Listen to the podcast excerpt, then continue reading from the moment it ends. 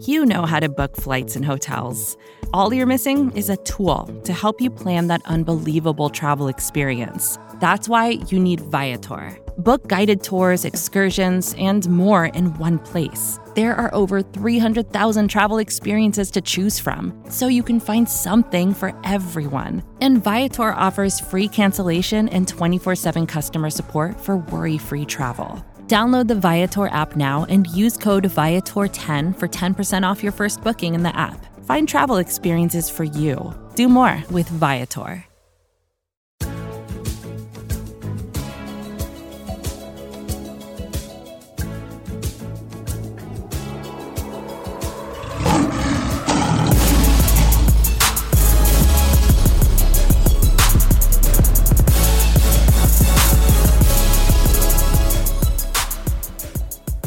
And welcome to the Pride of Detroit PODcast. Pride of Detroit.com, Pride of Detroit on Twitter, Pride of Detroit on Facebook. You know where to find us. We're out here. We're everywhere. Pride of Detroit on uh, the podcast, the PODcast, is on Spotify, iTunes, Stitcher. I got ahead of myself a little bit there. I don't even know where I'm going. This is the Pride of Detroit PODcast. For everything you need about the Detroit Lions, and I am Chris Perfett, your adequate host at Chris Perfett, P E R F E T T. Took a little bit of a break here catch myself, was working on a few other things. I am back and pleased to report that I have not been charged with ex- trying to extort Nike. It's a uh, big feather in my cap. Jeremy Reisman, fearless leader at Detroit Online, he's here. He has also not extorted Nike, at least not to my uh, not to my awareness. Have you? You haven't been trying to extort Nike, have you, Jeremy? Please I- speak I- clearly into the microphone here. I have not, but I have to say, of of the three of us, I think you would probably have been the most likely. So I'm proud that you are not involved. I would have at least see. My family's a West Pennsylvania Italian. We're at least a little bit smarter than talking into the microphone again to reiterate you are planning to extort Nike. That's that's just no you that, that's where that's where he messed up. That's where Michael Avenatti messed up. Just if you're going to tell someone you're going to extort them, do it once when because when you come back they've got a wire. Ryan Matthews at Ryan underscore pod. He knows all about wires and trying to extort Nike. Is that right? Um, I know a lot about the show The Wire, and I know that you should be very careful no matter where you talk. hmm And we have to be careful where we talk here because we have a guest with us, Brian Phillips from Pat's Pulpit. He is recurring guest on this show. He is our Patriots dude by way of the Midwest. Brian, how you doing? Hey, what's going on, guys? And and I think Avenatti's problem is he he he kind of shot for the moon a little bit, and probably would have had a little more success had he tried to extort like a like a Reebok or a you know like a Puma. I think he would have uh, would have been a little safer, but um, you know that's just me. I I'm I'm just amazed with the gall on the guy who's like, I'm going to extort you, and also I want you to retain me as a lawyer. By the way, can can we not refer to uh, Brian's team as the Patriots, but can we just refer to them as Lions East? Yeah, yeah, Brian, Ryan, Lions East reporter here. Um, to not to move on immediately from Michael Avenatti. That's not what the show is about, but it is the funniest thing already this week that the guy who once represented Stormy Daniels is now like just got arrested in two different states on the same day today. But Brian, big news for Lions East too. Uh, you want to talk? We're, going to get into Lions news here in a second, but for our Lions East side, uh, Rob Gronkowski uh, is no longer going to play football, and uh, I know it's a huge blow to you. I just want to know how excited are you to see him at WrestleMania? um, you know, if I mean that's apparently going to have to be where I get my Gronk fix from now on. You know, uh, still we're still in just kind of like a state of shock. You know, um, I, I read a tweet just now that if he decides to come out of retirement in 2031, he'll still be the same age that Tom Brady is this year. uh, which is blowing my mind right now. Um, but What's uh, his you know, secret? it's like I, it's like the it's like the direct opposite of Tom Brady, who only eats like tomatoes and drinks super purified water with the proper ions and like you know kisses his son on the lips and stuff. Whereas for Gronk, that's like he's preserving himself through the same way I think Motley Crue preserves themselves. right, like how Alice Cooper can still do what he does. You know, looking or like Ozzy Osbourne. You're right, and like kind of that same like if you like almost like mum like in 50 years he's going to be like a mummified version of Gronk. I just don't think he does as many hard drugs, but I could be wrong. Maybe it's just you know the newer hard drugs. Well, not like, yet. Yeah. Oh, no, yeah, exactly. Not the he's NFL, not, but like like he's not shooting like he's not shooting up or or doing cocaine, but he's absolutely probably done E. I mean, just give him give him a little while in in the WWE, right? I mean, we'll see kind of where he goes from there. I, I don't really know the culture too well. we don't know if he's going to Good WWE, but this is the aftermath of Gronk retiring, and football is a little smaller without him. Right. I mean, it's you know, I feel like he is definitely the last beacon of tight, you know, like the last pure tight end, you know, like yeah, they'll be blocking tight ends and they'll be receiving tight ends, but the, I don't know. I, I, don't know with the the way the game's going now. It's gonna be really rare to see a guy with this kind of combo. I mean, there's some really. I mean, George Kittle obviously is is a guy who like appears to be the next in line for that that pure tight end. Um, you know, kind of picking up the picking up where Gronk's leaving off. Obviously, you've got the Kelces and the Ertzes and all that, but uh, and the and the Eric Ebrons of How the world, um, the receiving guys. But like the guys that'll get in there and they don't care if they you know get two targets in a game as long as they're just burying safeties and throwing dudes out of the club. They're happy. You know the the those days are kind of long gone. I feel like now. So what also, you're saying is the the mantle is not being passed to Jesse James. yeah, uh, yeah, maybe not. Although I will have to commend Bob Quinn for not like going over eight million. I thought I thought when I saw the signing, I was I was nervous and I thought it would be like eight and a half a year or something out of out of this world. But it was actually an economical deal. Oh, thank God.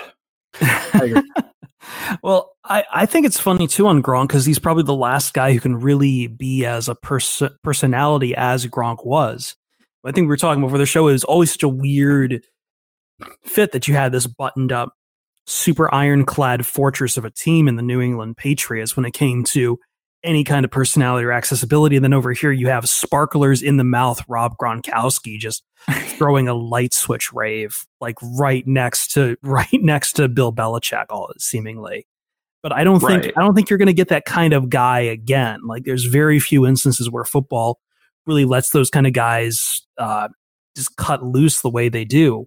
And if they do seem to be cutting loose, it's always part of like a manicured quarterback marketing campaign, like I mean, even our even our lovely great boy Patty Mahomes and his little love with Hunt's ketchup, Ryan. That's that's a marketing thing. But nobody, nobody, nobody was just a pure animal like Gronkowski these days. And the, we were talking about it the other day uh, or yesterday. Um, you know, if if Gronk was on any other team, and you know, for his whole career, obviously we'd still have the same adoration for him. Uh, us, uh, I say us, in like in Patriots fandoms and Patriots circles.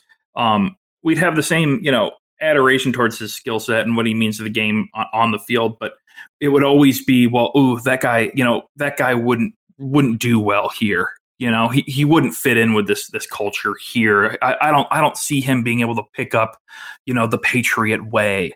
Um, but as you know, as you know, fate would have it. There'd it. be a lot more finger wagging. I feel about Gronk, just just in in a football media altogether, because without Bill Belichick there, people would just assume this guy is just completely rampant. Right. It, well, I think I, I, think a lot of it just goes to like, I like I can't imagine uh, uh, like having a career better than what Gronk just had. Right. Like get mm-hmm. in, get out. Yeah, he's had the injuries. You know, that's you know when you play the game like he like he does, um, you're gonna have that. But you know, you go out on top like he did, and then to like constantly be like the life of the party like you to have the life in the spotlight uh, you know some people love that but like as a kid growing up like that's got to be like the perfect like career right? Like it i can't i guess i can't imagine a career going better for somebody than it did for Gronk you know sans the injuries obviously. All right let's put uh lions east aside for a second and get back to lions prime lions west whatever you want to call it Jeremy, Ryan, I want to open with our Lions talk here, and I'm sure Brian will be able to slot him in here. Brian's here to join us too about some more talk about Lions free agency, former Patriots, or whatever we want there. I mean, he's just around because he's just a swell guy. But I want to start. I want to start on uh, snacks. I want to start on Damon Harrison, who reports are out now that he is looking for a long term extension with the Detroit Lions. Kyle Meinke, M Live, putting out the the report there that Damon is looking for a uh, probably probably something to get him through uh, just just long term. I think he signed up until about 2020. Yep. and I mean, already we've seen at least a, a, year's worth of work out of him on just how excellent he's been with the team. So it's fascinating to look at. I know Bob Quinn in customary don't say anything interesting thing has said it's not a priorities of theirs now, but that can mean anything you want. So I want I want takes on this matter. I want takes from Ryan and Jeremy. Well, I mean, it's uh in a way it's unfortunate, but it's probably something that's deserved uh given how how quickly he turned around the Lions defense last year. You know, his cap hits are only at 7 million and 9.25 million for the next 2 years. That was a bargain. Getting him for a fifth round pick was a bargain. So the Lions were all over a bargain deal for for snacks for what they got him for. Um, they're probably looking at something upwards of, of 10 million a year, probably maybe even closer to 11 or 12, comparing him to what Eddie Goldman got last year. Uh, so it, it's something that's going to make uh, make the cap a little bit tighter, but I think the Lions don't really have a choice. They, they need to do it. I don't care if he's 30 years old or, or, or 34 or 35. Like he has a couple of good years. He's still playing at his uh, at, at the peak of his career. Um, and yeah, I, I, think the Lions have to do it. And the question is, when are they going to do it? Um, are they going to be able to get something done this year? If not, is Snacks going to hold out? Um, those are questions that we obviously won't really know until summer because that's when Bob Quinn likes to get those extensions done. But um, it, it's something that needs to be taken care of sooner or later. Yeah, I think. I mean, Damon Harrison obviously proved to be such a pivotal force, right? I mean, as soon as he as soon as he entered the fold, the Detroit Lions run defense just improved, you know, drastically. And, you know, he seems like he seems like the type of player who, you know, with his motor, but even with his size, like I feel like he wears his like he wears his weight like really well. Yeah. You know what I mean? It it doesn't seem like he's a guy who will necessarily kind of like fall off a cliff because I mean, this is a guy who is I mean, he's going to be he's going to be 31 by the end of next season. So I mean, you really kind of wonder maybe how much a guy like him ha- has left in the tank. But I think that he's a guy who, I mean, a he probably, I mean, a he does deserve a raise because he's he's clearly he's clearly you know a, a fantastic player, um, and I think he's absolutely critical to to what you know Patricia wants to do on defense. And I think having a guy like Snacks um, is really important for the Lions' future. It really is, especially since uh, you know we're still not sure what's going on with this defensive line. Uh, I think we should see some stuff in the draft. Although I've been saying that now for I mean how many years? But yeah, you get a guy like that who wants to stick around Detroit. You really can't let something like that go right now. So I don't know, uh, Brian, as an outsider, what's your take? What what do you what do you take when you hear Lions want to sign Damon Harrison longer term? Yeah, I mean, he definitely has a case. You know, um, I, I love the contract stuff. Uh, I mean, just looking really, really quick at some of the guys making more money than he is, two down guys, guys that are traditionally more two down guys, guys like Brandon Williams. Uh, I know Jeremy said Eddie Goldman, Mike Brockers. Mike Brockers getting almost eleven point one a year. Um, you know, Star Star Lotulelei contract is absurd at ten million dollars a year. Um, yeah, you, you got to give him the money. Although I understand why it's not a priority this year, and uh, what we see a lot uh, over at uh, at Lions East out in Foxborough is, mm-hmm. uh, you know, we handle these situations with a nice little incentive package this year. Say, hey, we're gonna keep we're gonna keep everything as is this year. Let's throw these these you know not likely to be earned incentives. You can earn an extra three million dollars this year, and then maybe we'll put an option trigger on your on your contract next year. Add a couple years on it, you know, and then that way, there's no additional cash. It's not going to affect your cap situation at all this year. If he ends up earning them, it's because he dominated, did really well. It'll go against their adjusted cap figure next year. The player's happy. They don't have to lock in an extra long term deal. Um, I, I, I, think something like that would uh would go a long way. But if you're gonna if you're gonna extend him, this is a guy that, to do it with because you're not looking at you know it's not like another Trey Flowers extension. It's not like another you know eight nine ten percent of your cap each year type of extension. So get you know get it done. And and nose tackle is kind of a, a key piece to this defense. Ryan kind of touched on it, but you think back to some of the greater Patriots defense of all time. Do you think of Vince Wilfork being right there in the middle, plugging everything up, stopping oh, the run game, and, and, making teams one dimensional? So I, I, mean, I, I think Damon Harrison is one of the biggest key players on defense, maybe the biggest, and and I mean that in every sense of the word big. But uh, yeah, I think I think this is just like a. I know Bob Quinn doesn't say it's a high priority now, but it absolutely should be soon. Yeah, for for sure. Yeah. Oh yeah. Oh, sorry. Well, I was yeah. Even before when you know Wilfork, there was like Ted Washington, and then when Wilfork left, it was you know, immediately drafting, uh, you know, Malcolm Brown, who ended up not being good. But then last year we saw Malcolm Brown, Danny Shelton, Adam Butler, like con- constantly rolling in these two down guys. And yeah, it's, I mean, you get, if you have a guy like Damon Harrison, you don't have to worry about that. So lock, lock the dude up. How much, how much would you be willing to pay for a guy like Damon Harrison, uh, Ryan? Um, I'd be willing to pay enough to keep him here. Like I just I think he's like I think he's a very good personality. Like I mean like I not like I mean nothing crazy or insane, right? But I mean like I mean like let the dude like let the dude make his money. Like he deserves it. He's earned it and he's also like I think I think he's like probably a pretty um I mean, correct me if I'm wrong, Jeremy, but he seems like he's a pretty like outspoken guy. I mean, at least he's like willing to like speak his mind on Twitter. So I mean, for sure. Um, and it seems like you know he could really be like the catalyst, or he could really be um, kind of like the leader of that defense. That you know Darius Slay, yes, but like I mean, you you see Glover Quin leave out of the secondary. Like seems like he was kind of maybe that guy for the defense, but you know to have another guy step up because you have a lot of like young guys on that defensive line. You know, yeah. Um, you know, you have Da'Shawn Hand, you have A'Shawn Robinson. Um, you know, I, I think it's really critical to have a veteran presence and that's just one of those like intangible things that like you know what? Sometimes you just have to fork over that money to like make that a reality. Let Let me ask you a, a simpler question here, and I know it doesn't really work like this necessarily, but if if extending snacks costs you the ability to keep A'Shawn Robinson around since he's entering his last year, is that okay with you? Yeah, I think you do that for sure.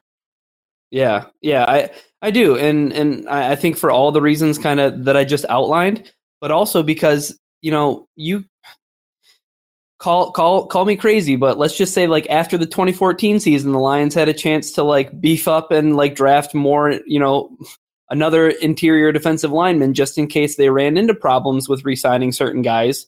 But like, I mean, A'Shawn what Robinson. Did they do with that pick? A'Shawn Robinson, he's probably going to want a little. He's, he's probably going to want a nice little pay increase, and he, he deserves one with the way that he's been playing but he's gonna you know he's gonna probably command a you know maybe not a little bit more than than snacks. I mean, it's not going to be anything I think comparable to that, but like you just keep a guy like Snacks versus A'Shawn Robinson, I think, because I think you can get another A'Shawn Robinson in the draft. Like Snacks, yeah. like these type of guys, they don't like yep. they don't come around too often. Yeah. Oh, well, if I could just jump in one more time on this, I mean, like if you you look at his cap hit next year of nine million. It's like nine point two five. It's all cash. There, there's no reason they can't tack three years on or two years on to the end of this deal and and lower his cap hit. But if you get it done this year, you know, yeah, the, the Lions aren't hurting for cap space this year, but you can roll you roll everything anyway, and then you you've got the money ahead of you know ahead of schedule. Uh, and you can already get this year's, you know, by lowering his cap hit this year, you can just roll that extra space over. And so even if he keeps his nine million cap hit next year, and you're looking at maybe, gosh, I don't know, maybe ten or you know ten or eleven over the next in 2021 and 2022, um, and you know make a little bit of it guaranteed in 2021, maybe. Uh, and then throw him a good chunk of, of cash this year in a signing bonus. Either do that or do the incentive deal yeah, there, it really shouldn't. I mean, just looking ahead at the Lions cap situation, it really shouldn't prohibit them from doing just about whatever they want to do. Uh, there is, you know, one major contract on your guys' books that might be a little prohibitive, but we won't go there today. I, am always this, this, stuff fascinates me because I've always kind of railed against the uh, the contract scold. I mean, I, I'm with Ryan. Just pay that man his money. But I also would understand like completely like not doing it. Like you know, you know, it's a two down player. Like that's a lot of money for a two down player. I get mm-hmm. that. Like if you're really committed to your, you know, like the you know the analytic side and the value, I, I understand not doing it. But uh, you know, it, it, it's tough. Well, so so this is the flip side too, though, real quick. And I think that if you don't if you don't extend Harrison, and then there's the possibility that, you know, A'Shawn Robinson could leave for greener pastures. I mean, this isn't a guy who was like always in like Matt Patricia's favor. Like we forget that this guy was a healthy scratch at one point. Mm-hmm. You know what I mean? So I think then all of a sudden you're left with Da'Shawn Hand and like some other spare parts. So I mean like Detroit fans have like been left out in the cold this way before. So I mean like it, I think it's really important you keep you keep the guys in place that really have solidified and and changed. Guys want to stay here too. Like guys who who say they want to stay in like Detroit, they want to oh, get yeah. those extensions. Like go for that. You don't get many of those guys like that. You know, also I think this problem compounds when you look back at signings like um like Sylvester Williams. Like that signing was just like horrendous. Yep. You know, uh, stuff like that. There there are good bodies at this position out there that if you were to move on from Harrison and A'Shawn and A'Shawn left. Like this is not a position that's you know you know impossible to fill. The Patriots are currently they lost Shelton. Well, he hasn't signed anywhere, and Malcolm Brown, and and literally nobody's worried about it. They signed Mike Pennel from the Jets, and like it's just going to be it's. Can you come in and can you get this this limited job done? Snacks just happens to get this job done at like this exceptional, crazy level. But like, yeah, if you have to move on from it, you know, it's not a problem. You you just can't sign another Sylvester Williams. All right, let's take a quick break here. When we come back, I think uh, we're going to talk more about kind of the occurrences that the Lions have been going through. They've been signing a lot more free agents, uh, kind of the tail end of free agency as we move into the draft. Draft is inching closer and closer. And we'll talk a little bit about some former Patriots with Brian. Brian Phillips here with us on the Pride of Detroit POD cast. We will be right back.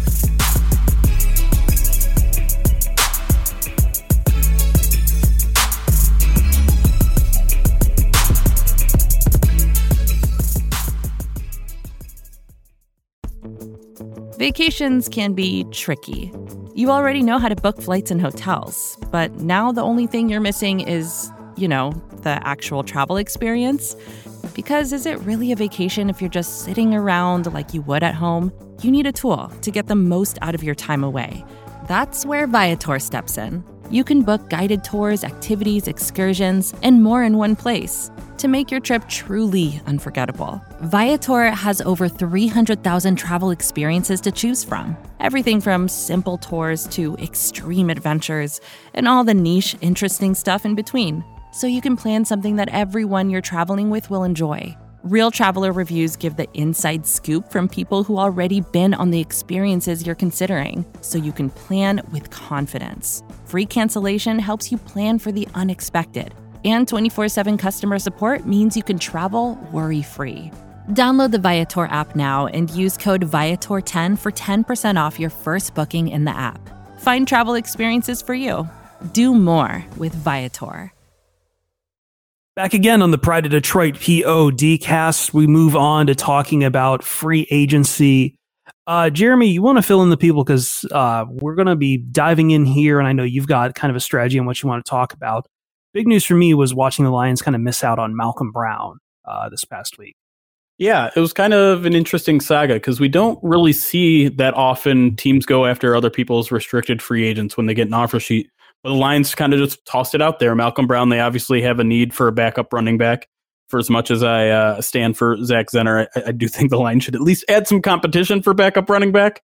Uh, and so Malcolm Brown kind of was viewed by I think most fans as a as a pretty ideal fit. You know, he's a good pass protector, um, kind of a big bruisery type that's that's still youthful, um, has plenty of uh, youth ahead of him. Um, unlike uh, one LeGarrette Blunt. And so um, the Lions went after him. Uh, the Rams are in very tough cap position, and so you we were kind of in the dark a little bit about the offer that they gave to him. Turns out it was only two years, three and a half million. The Rams match it. The Lions don't get him. Everyone's sad. Um, I, I don't know how big of a deal this is. I think, uh, and Bob Quinn talked about it a little bit today, uh, Monday on at the owners' meeting, saying, you know, was kind of a roll of the dice. You just kind of throw an offer out there. You kind of try to structure it in a way that maybe the Rams can't match it. And and uh, he reportedly threw two and two point one million in first year guarantees his way, um, because the Rams are so tight in cap space. But it didn't work out. Um, I'm curious in the panel. How how bummed are you about this? Are you just, are all your eggs in the Spencer Ware basket at this point?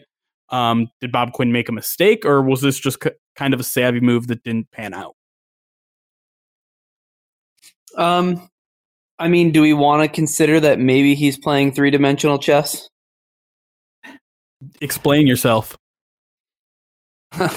Did he do this to personally upset CJ Anderson so that the Lions can sign CJ Anderson?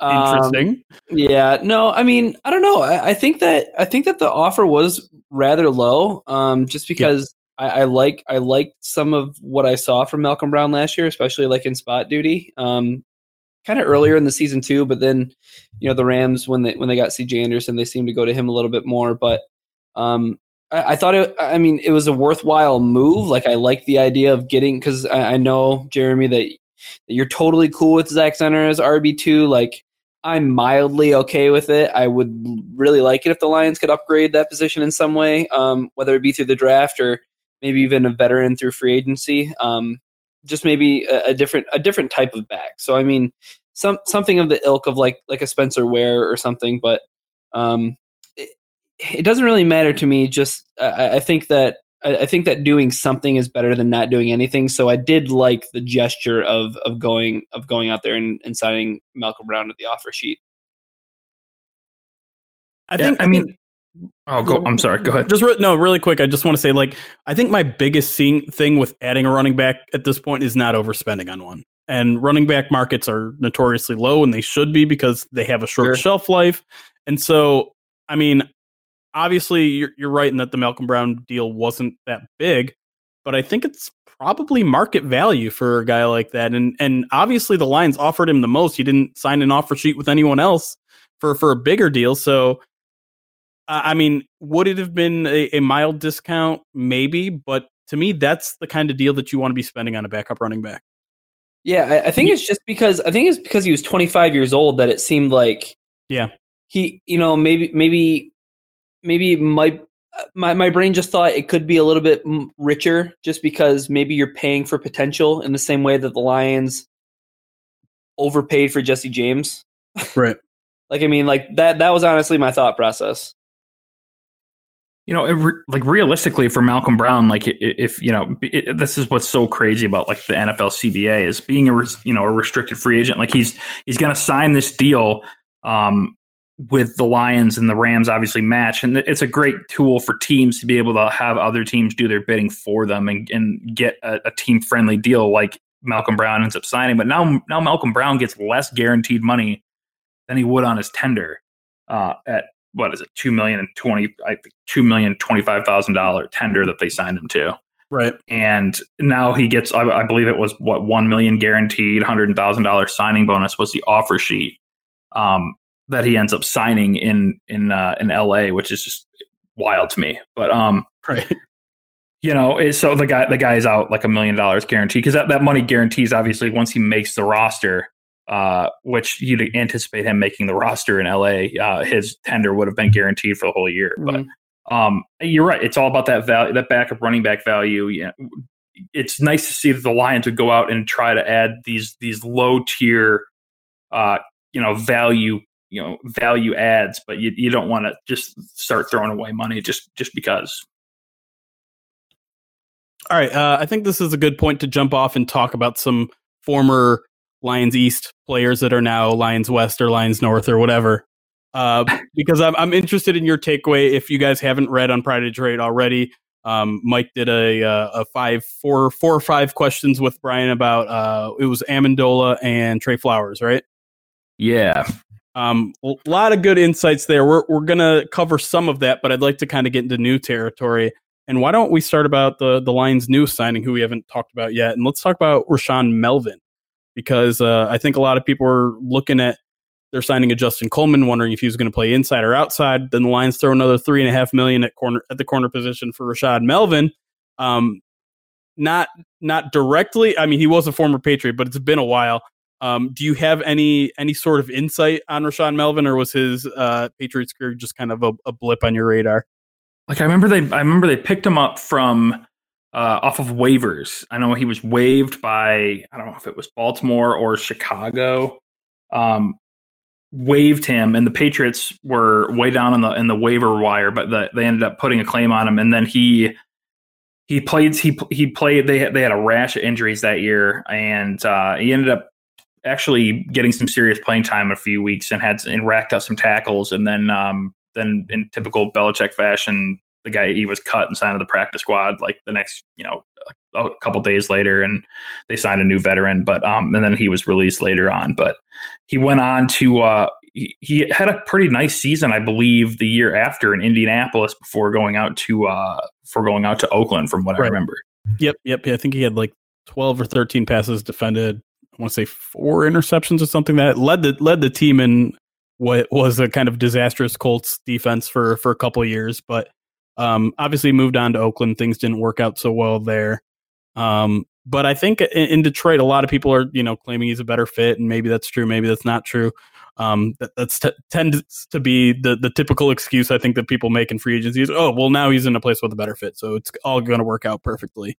But uh, I think he's definitely in contention for for the number two outside corner spot because, as Bob Quinn said today, like he views Justin Coleman more as an inside guy. All the those rumors that Justin Coleman, who played more of an outside corner position when he was with the Patriots, but really found his footing with the with the Seahawks as a nickel guy, is going to be the Lions nickel. I think I think it's pretty much safe to say that at this point.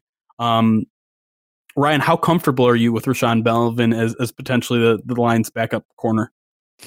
Uh, I'm I'm I'm pretty cool with it. Um, I'm also I have my reservations because part of me part of me sees a former Raiders cornerback coming in here on a one year deal, a la DJ Hayden. And, yep, yep.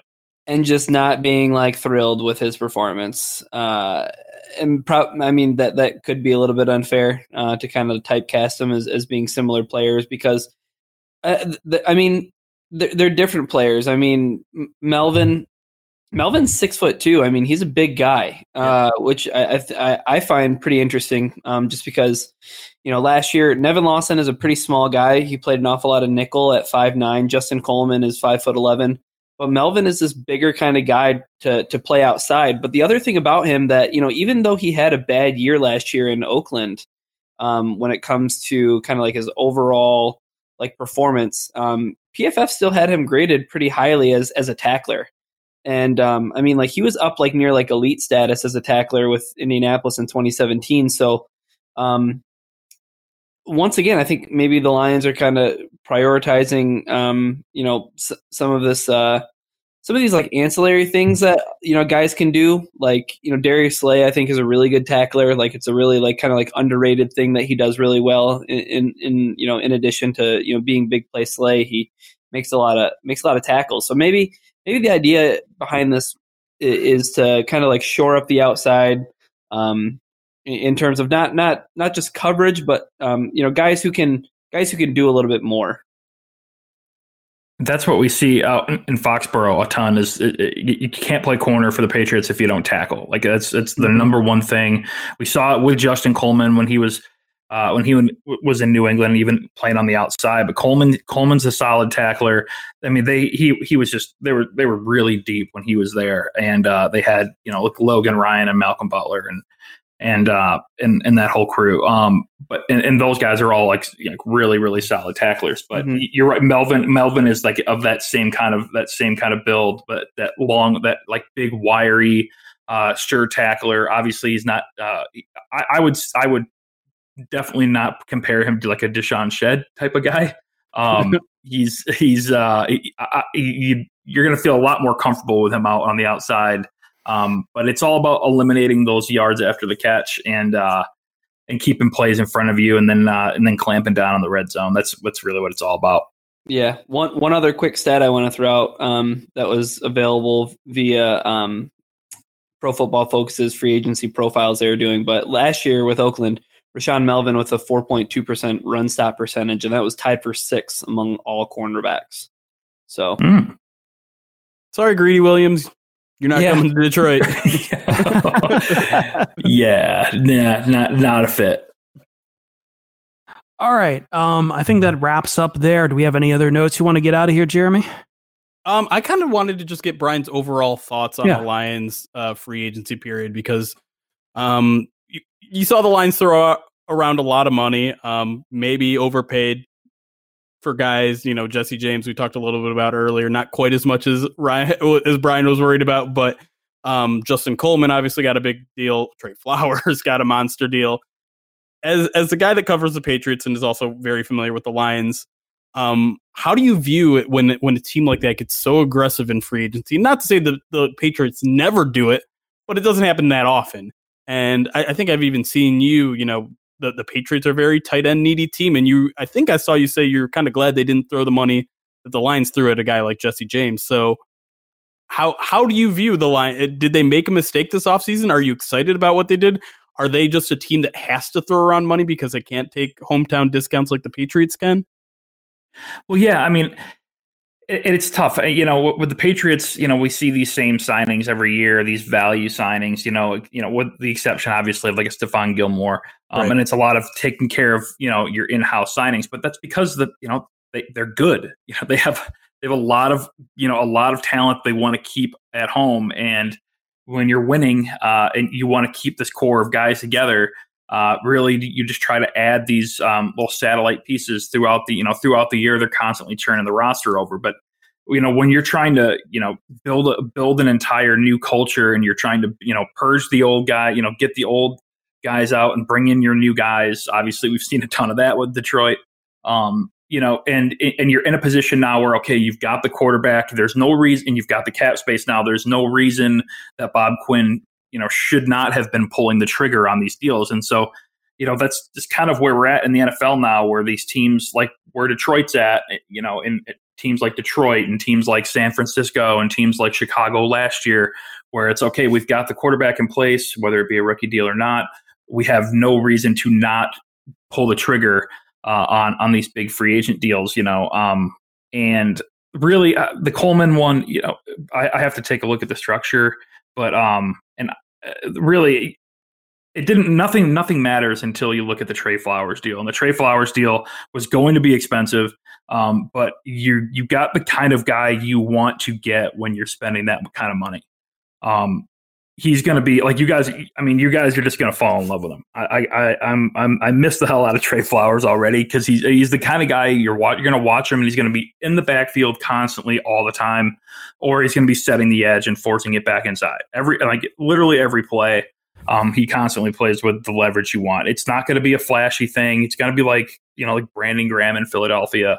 Right. Um, it's not going to be like a super high sack totals and all this, but um, but that is, you know, it's free agent money, but it's money well spent. It's not, you know, I'd feel so much worse for you guys if you spent it on a Dee Ford, to be honest. You know, a guy like that.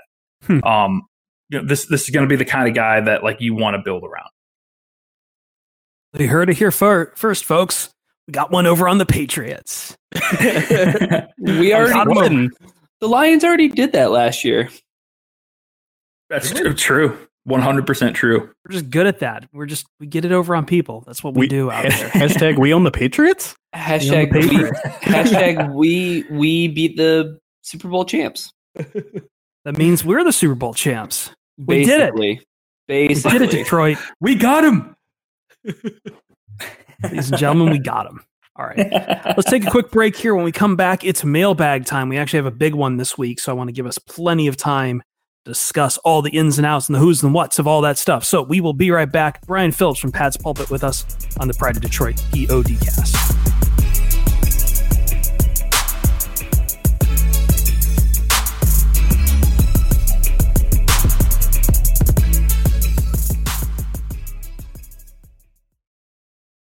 You ready? Showtime. On May 3rd, summer starts with The Fall Guy. Let's do it later. Let's drink a spicy margarita. Make some bad decisions. Yes. Audiences are falling in love with the most entertaining film of the year. Fall guy. Fall Guy. Fall guy. That's what the poster said. See Ryan Gosling and Emily Blunt in the movie critics say exists to make you happy. Trying to make it out? Nope. Because I don't either. It's not what I'm into right now. What are you into? Talking. Yeah. The Fall Guy. Only in theaters May 3rd. Rated PG 13. Nails here.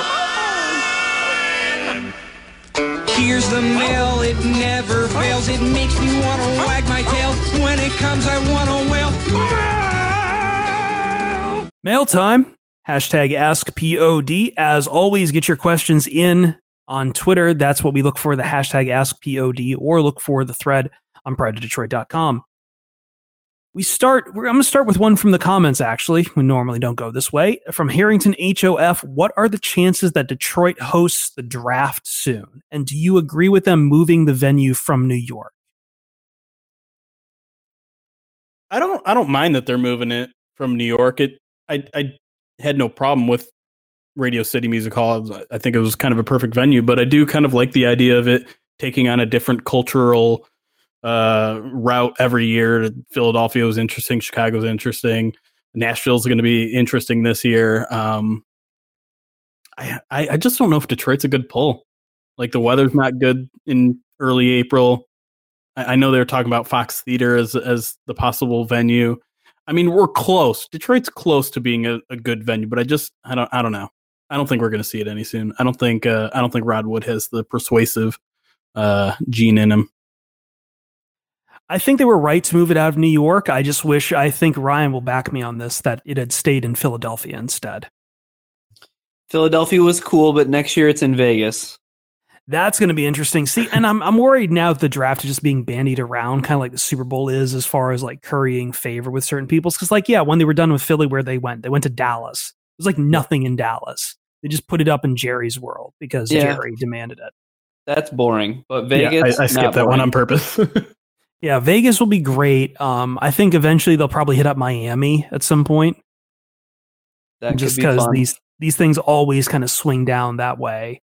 Um, there's not a lot of other. I mean, L.A. could probably be one once they get the new stadium, but then like the problem for that is that one for that new stadium that'd be in Inglewood. If they did that anywhere near like the L.A. Coliseum, you'd be at least close to downtown and everything. Out in Inglewood, like there's a couple of interesting things, but now you're just being stuck in the morass of driving around. And to be honest, I'm against that because it means more traffic out near the airport. I think you should. I, I think you should get if you're the number one pick in the draft. You should get the draft. Oh, please, we go into Cleveland every year. Oh. Not anymore, dude. All right, well, who's after? We just be going back to New York then. Buffalo, just Yeah, every we were year. Radio City Buffalo. Music Hall. Every year, Buffalo. oh my god, I mean, may, it might be the Raiders for a while. So, I mean, might be Vegas. Vegas. Yeah. There you go. Either see, that like, I, see, I normally like the fun stuff, but like, I, I just I cannot get into the televised draft. Like, I, I you know, like Twitter like is ahead of the uh, is ahead of the game anyway, and so like I, I'm usually busy on a Thursday night or something's going on and I can't catch up, so I'm just following it on my phone. So like, I'm never that into like the locale. Like, I forgot it was in Philly uh last year, um, or no, two years ago. You see, I see. You see, Dude, I, we went, I, I we don't went even. there two years ago, and that was so good. And I, I, I like, I'm sure it's like an in person thing. It's got to be awesome, but like as a viewer, like I can't get into it. I don't. I don't know. Well, Ryan, you say you- that, but then two years ago, we also had the Mel Kiper dinosaurs line as well. So it's not always bad. You be careful what you're talking about, Brian. We're talking about the line Super Bowl right now, okay? We are. I'm sorry. I'm sorry, guys. Okay. Um, let's see here. I'm going to take this question from Twitter at No Pictures. He has a couple questions for us. I'm going to take this one though. What is the dumbest Lions game you have ever witnessed? Oh, oh, boy, there's been a lot of dumb ones. I, I have a good answer for this. Go for it. I have a couple answers. Uh, Thanksgiving 2012 versus the Texans. that that was one of my top three. I was thinking, yep, It's up there. Hey, can I can I can I guess another one of your top three, Jeremy? go for it. the the Philly Snow Bowl. Oh my Oh, god, God, that's yeah, that is number one there. with the bullet. Holy Right? crap! I didn't think. Oh yeah, that was not football. No, I I don't don't know. know Was what that that was. 2013? Was that 2013? That was. I think. I, I can't. It was. Was- it was was definitely that a year 20 they didn't make the playoffs. I'm like, 2013, I think. Yeah. That was a game that they should have had, but they didn't play football that game. They pa- played. I don't even know. Like they were playing in trench warfare, and it was stupid. And I, Calvin Johnson had a face full. Oh my god, that I hate that game. That game was a farce. The other one that I was thinking of was the Lions Titans game from a couple of years ago. That was just there Oh, was 38 man. flags on that game. Oh you know, man. you know what's so funny is that immediately I think about our Spotify playlist, and I know that you you picked Coldplay's "Yellow." I did. Yep. Slagged him for that too. I, I went to a uh, a 35 nothing loss in 2001 uh, Lions against uh, they hosted the St. Louis Rams which was the most unwatchable football. I mean Marshall Faulk was cool to watch I guess but like it was the least competitive football game I think I've ever seen in person. Was that a Monday Night Football game? I I feel like can't they got skunked by the Rams one time on Monday Night Football.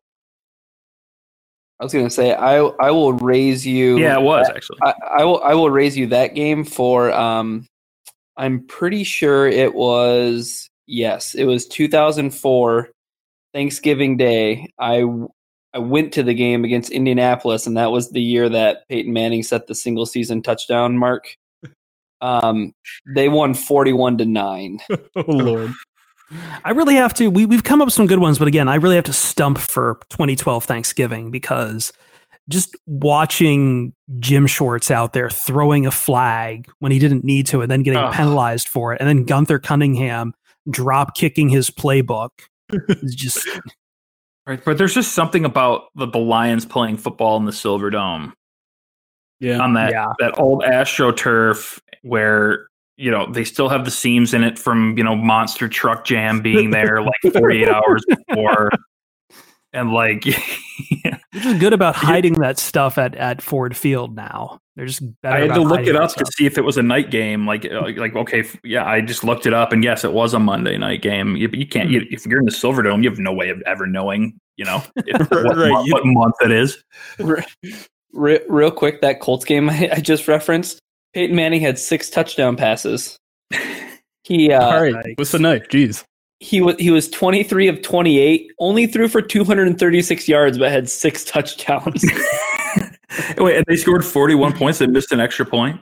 yeah, they scored 41 points. Yeah, and and the Lions, all the Lions scoring plays: Jason Hanson 20 yard field goal, Jason Hanson 34 yard field goal, Jason Hanson 32 yard field goal. Tell me, tell me one of those field goals came in the fourth quarter too, when they're down Please. 30 points. One of them came when they were down 27 to 6 with no Oh time my remaining in the second quarter. But I but uh touchdown pass receptions b- two of or three of them by Brandon Stokley, God. Oh my god! three of them by Marvin Harrison. Kill the podcast. Ugh. Ooh. Next question here from But Can He Play DT asking us which other owner is more most likely to have pulled a Robert Kraft? Ooh. So Like- I mean, Like you can't be like you can't say like Jim Irsay, right? Like that's I- like that's Oh yeah. Well, that's jeez. listen, Yeah, I, I'm 50, I'm 50-50 here between Jim and Jerry because Right, Jim but, like, Irsay- like count them out. Like you, like that's that. Let's make the game like more fun by saying you can't be one of those guys. Yeah, because like Jerry is going to be eternally horny, right? And Jim Irsay, like whatever he, whatever his substance of choice is, is that he's on that night, he could get up to almost anything. Um, who owns? Is it still uh, Steve Bisciotti who owns the Ravens? Yeah, He would Yeah. be my choice. He's it's a really good candidate. He's a, he's so sleazy. He he would be my choice. Uh, I think I think if we have to eliminate like the obvious ones, I mean the closest one to having to be in that category where you eliminate him for me is Jimmy Haslam. Like Oh, you yeah. own you, like you own like Pilot J's and like you've been arrested. Like your your company was investigated for like defrauding small to mid sized trucking companies. Like like you're just a you're just a piece of work. That's Jimmy Haslam all the way. Well, if Jerry Richardson hadn't been forced to sell the Carolina Panthers, Oh, I mean, he'd be one with a bullet. Uh, my sleeper pick might have to be uh, the Dolphins owner, Stephen Ross. Ooh, okay. Like I've got no Just real 'cause reason already for down there in Florida. Well, he's down there in Florida. He runs a cruise line company. Like I just there's enough here about him that where I'm just kind of like, there's got to be something. Mike Brown's really cheap. I don't think he would. I don't think He he'd. wouldn't Uh, pay. He wouldn't pay for yeah. prostitution. can I get like ten thousand to one odds on Virginia McCaskey? I don't even know who that is. Like a like a John Cougar Mellencamp wins an Oscar style bet, just just to have it, just in case. like the ninety four year old Bears owner, Oh, I could. I Old could. Virginia. You know, I'll, I'll I'll write it down in my in my in my book here. I'll put down your I'll put down your wager. Um, I have one other name that I'm willing to throw out as long as I get super long odds. Well, dude, what about Dan Snyder? Do we have to, mind. I mean, Dan Snyder. Dan Snyder. That, that's going to be Is that's an interesting one because he. Well, he did technically run a prostitution ring with how he's treating the red, the skins cheerleaders. So I mean, Oh, and well, hold on. What about what about Bob McNair too? more the pimp than? John. What, Bob McNair, R.I.P. R.I.P. Robert McNair died. Yeah, you get some serious, serious tough odds on that. Hold up, hold up. Did Ryan, did Ryan just pull a me? Did Ryan just become me? He died. Posthumously solicitation, posthumous solicitation. Did Ryan Oh. not? I knew Oh, about Bob good. McNair being dead, and Ryan did not. Nice. That guy did get knocked off. He sucked. oh my god! This podcast is off the rails. We're, we're like two content. questions into this po- into the mailbag. Great, great mailbag question. Love the question. We get a we've been getting a lot of these, Brian, about Kraft and people thinking like Martha Ford would do so, would ever do something like this, and I'm like, I nah, I don't want to even think about that. But I there's enough other sleazeballs out there we can go for. Bob None of McNair, y'all- was the Bob McNair was the dude who had the quote about the inmates running the prison. Yep, yep. No Yep. one mentioned the Yorks at all. Yeah, I thought about it, but I decided to go with a dead guy. Well, think I will give you long I- odds. If you really want like the technically like the mathematical odds of like who would be most likely, I think technically you have to say the Green Bay Packers fan base, right? Since they own the team, They own the gotta be- oh, that's a really good point. yeah, One of them's got right. Like guarantee, it's a guaranteed yes. That, that, that, The that- guaranteed. This is All right. literally off the rails. All right. Well, I'm about to take it more off the rails, and I know Jeremy's about to storm out on this question. But Give guess what? One, just go for it. Alex Murray asking us, "What are your thoughts on WrestleMania card so far?" I honestly, I haven't looked at it at all whatsoever. Me neither. I'm gonna go with in completely. I'm gonna go in completely blind. Like I know, I I know Triple H is wrestling Dave Batista, and I'm here for that. That's going to be awful. Ryan just said he wanted to go in blind, and you just ruined that for him. Spoilers. Cause no, because I sent him the video of that. Oh yeah, Thought I that's sent- right. Yeah, I- you might have. Yeah. Yeah, I was, uh, sorry, I didn't realize Ryan I was literally a liar. just saw a movie with Dave Batista in it too. So this is all kind of spooky Well, for me. I, I, even if you did send it to me, I clearly had forgotten about it. But also, unless Robert Gronkowski's at WrestleMania, then I'm going to be severely disappointed. Thank you. He's got to be there. He's got to be in a tag team with. What was it like two, three WrestleManias ago where he tried to jump into the ring and everyone in in the NFL circles held their breath because like, oh no, what if he got hurt? There were some takes on the There were on, massive on the takes. timeline that day. Uh, ugh. you, yeah. We won't go into. We won't go. We won't go into that. All right, we've got a few questions here about the AAF, which is I just saw something that the AAF is like we're in our home stretch, and I'm like, wait a minute, and then I realized the AAF only has like ten weeks. So, um, Peter Mayer asking us, who do you prefer for the Lions to sign from the AAF? And someone else was asking us if the Lions have scouts at the AAF. I can turn this into a general AAF question now. We've got seven weeks or so on hand of tape. Is there anyone from the AAF for Brian, for Brian, this can be about your Patriots too. Uh, anyone at all from the alliance of American football that has piqued your interest and you would want to see on a on a top level pro roster? Hmm. Um, no. wow. Great Um, talk. yeah, well, you know, and I forgot, guys. I'm I'm sorry, I forgot the AAF. Re- I'm I'm I'm a huge lifelong Orlando Apollos fan, and uh, I forgot that they existed last week, uh, two weeks, the last two weeks. I forgot that they were in existence. But if I had to, uh, and this is all, of course, all just to give myself time to frantically search AAF stats.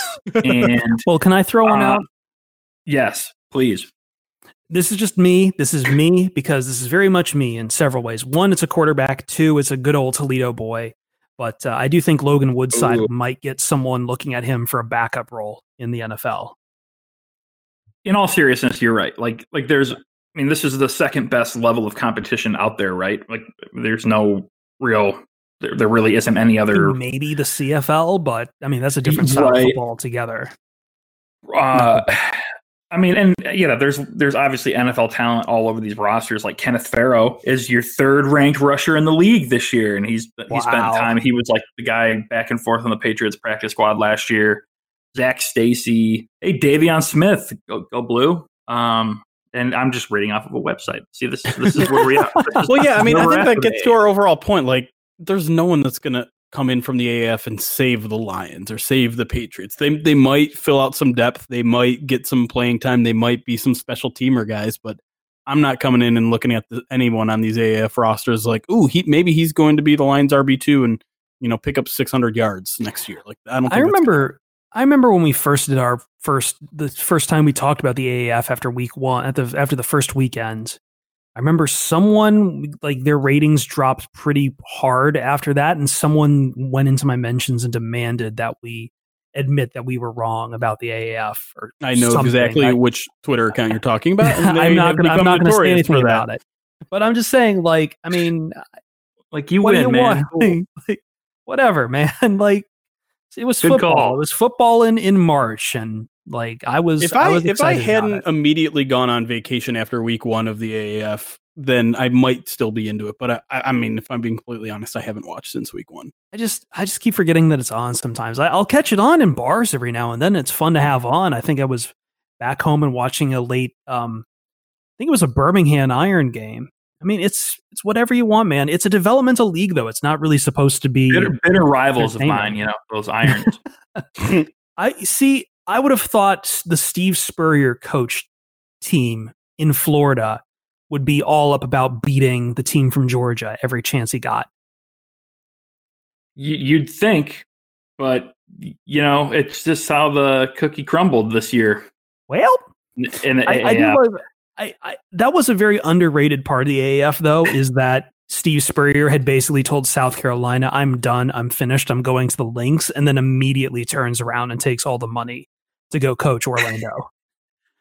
But I think, in all seriousness, with this league, like I think it's really cool that first of all, the salaries are better than I thought. I think they're all getting like seventy five grand a year, which it's really this is just shining a light on how many guys are out there doing the the NFL workout circuit. Like constantly every day, m- dozens of guys are traveling all over the country, back and forth, just to go do workouts so they can maintain their status on some emergency list somewhere in case three people, you know, like there are a thousand guys out there and that's their lives staying in peak physical condition. Mhm. And like if just a few of them can go in this league and actually get paid for it and actually have a better spotlight on them, I think it's awesome.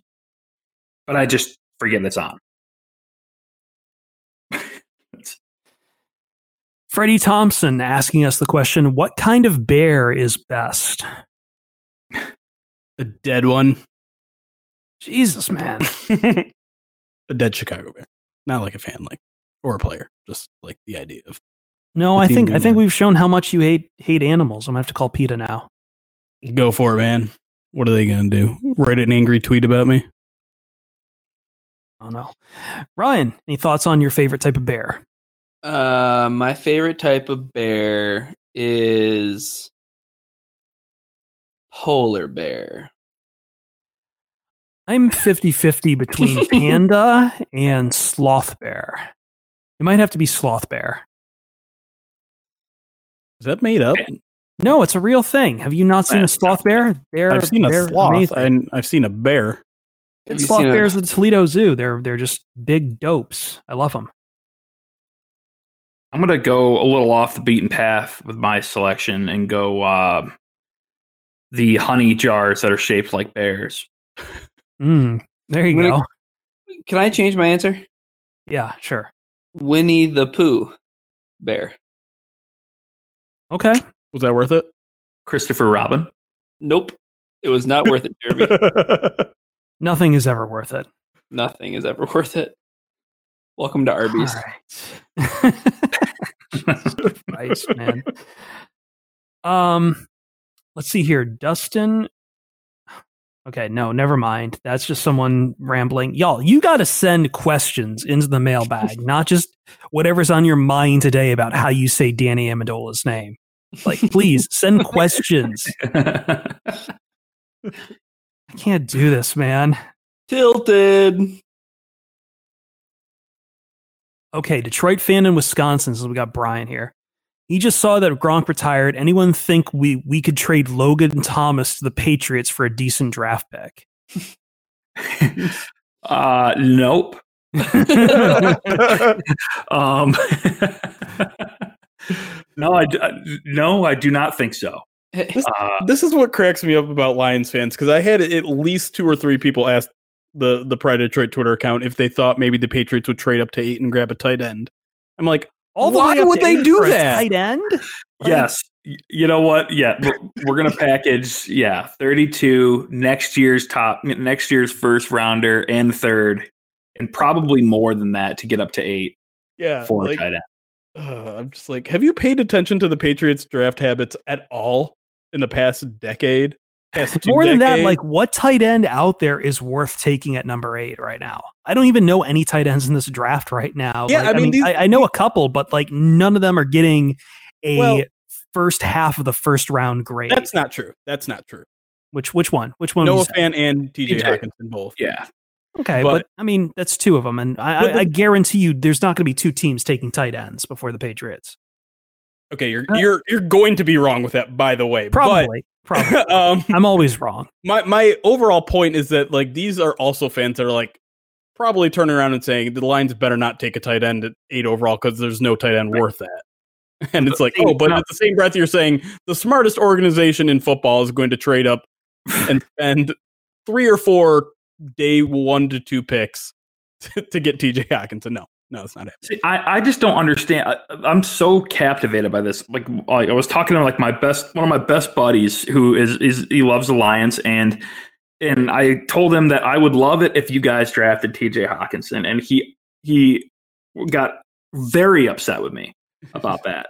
And I understand that I I I understand how like sacrilegious that must feel to so many Lions fans, but like that is such flawed thinking it makes no it makes you just you just cannot afford to think that way. Like letting letting a past draft pick affect you know taking who if he's there at eight there there there's probably not a player in the draft who's better at their position than the rest of the guys at their position than tj hockenson and like if he's there like what he does for an offense and what he does specifically for this offense for what the lions want to do would be amazing in my opinion. Yeah, he's a good fit. Hockenson is going to end up on the Patriots, and they're going to get Josh Rosen too, and then they're just going to like dominate for another I decade. love watching people trying to tell themselves that like Josh Rosen is a terrible person. Like I love people telling on themselves talking Yeah. about Josh Rosen because I just know that exactly what Ryan is talking about there. That Josh Rosen is going to go to places give give him a chance, and he's just going to just go Super Saiyan on everyone's ass, and suddenly everyone's going to be talking about what a thoughtful, intelligent leader he is. I just I love the the how bad can my GM be battle between Arizona, Washington, and New York this year. I mean, it's an unbelievable show of ineptitude that I've I've never seen before. Bruce Allen, Steve Keim, and Dave Gettleman are like in this battle royale for of badness. It's unbelievable. It rules. Last question here from Don Hammond at No One Rabbit Troll. Wonderful username. What is your opinion on Taylor Decker? He looked really good until he was injured. Now he seems pretty pedestrian. Do you think he will get re signed?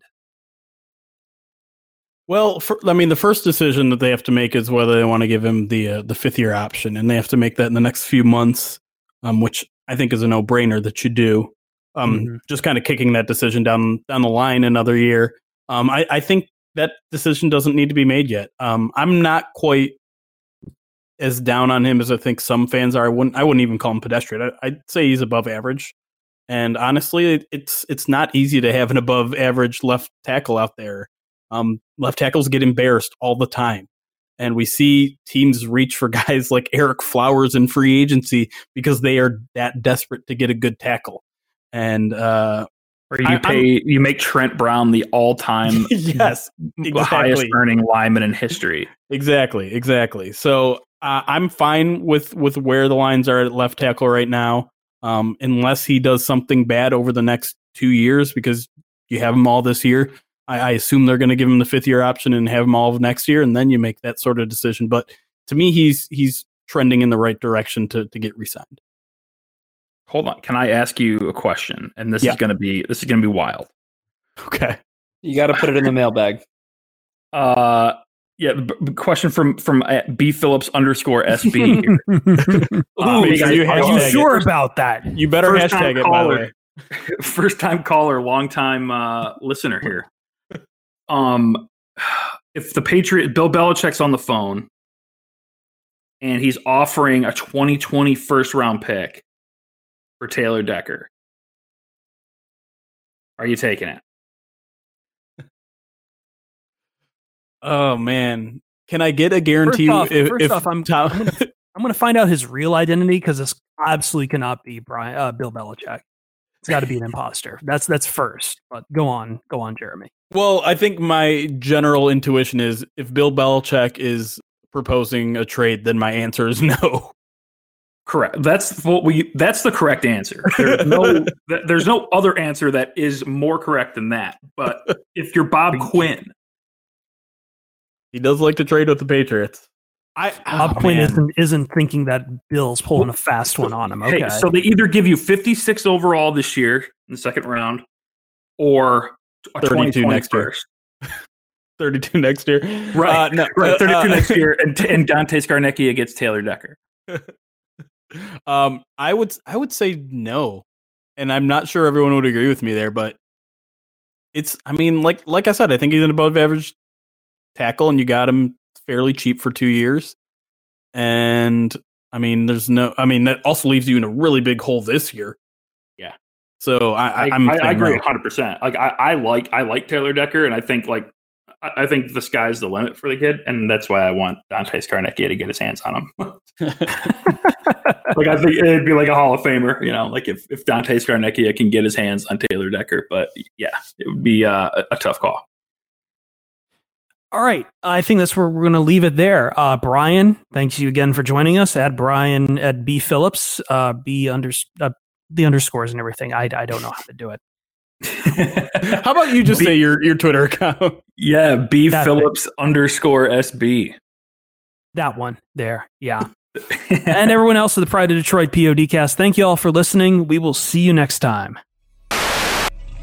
Thank you for listening to the Pride of Detroit PODcast. We are on iTunes and Stitcher. Our main theme was produced by Brian Shepard. You can find him on Twitter and on SoundCloud at I am Brian Shepard. I A M B R I A N S H E P A R D. Thanks a lot to him. Check out his stuff. He's been great.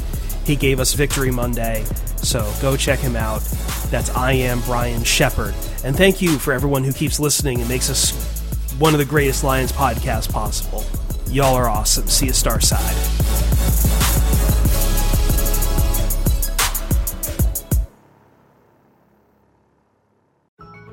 Support for this show comes from Vanta. Dealing with loads of spreadsheets, juggling different tools, and having to do manual security checks, it can be a headache to keep up with today's compliance and security programs. Vanta is the trust management platform that wants to simplify things and bring all your trust building efforts under one roof, making growth smoother for your whole organization. Vanta lets you automate up to 90% of compliance for SOC 2, ISO 27001, HIPAA, and more strengthen security posture, and reduce third party risk. Get $1,000 off Vanta when you go to vanta.com slash Vox. That's V-A-N-T-A dot com slash Vox for $1,000 off Vanta. Support for this show comes from Wix Studio. Designers and devs, you might be able to do your thing better on Wix Studio, a web platform with everything you need to deliver bespoke sites hyper efficiently. Design teams get a ton of smart features that can take the grind out of web creation without it costing per pixel control. Dev teams, you get a zero setup, developer first environment combined with an AI code assistant and your preferred IDE for rapid deployment. Search Wix Studio today to explore the full range of features.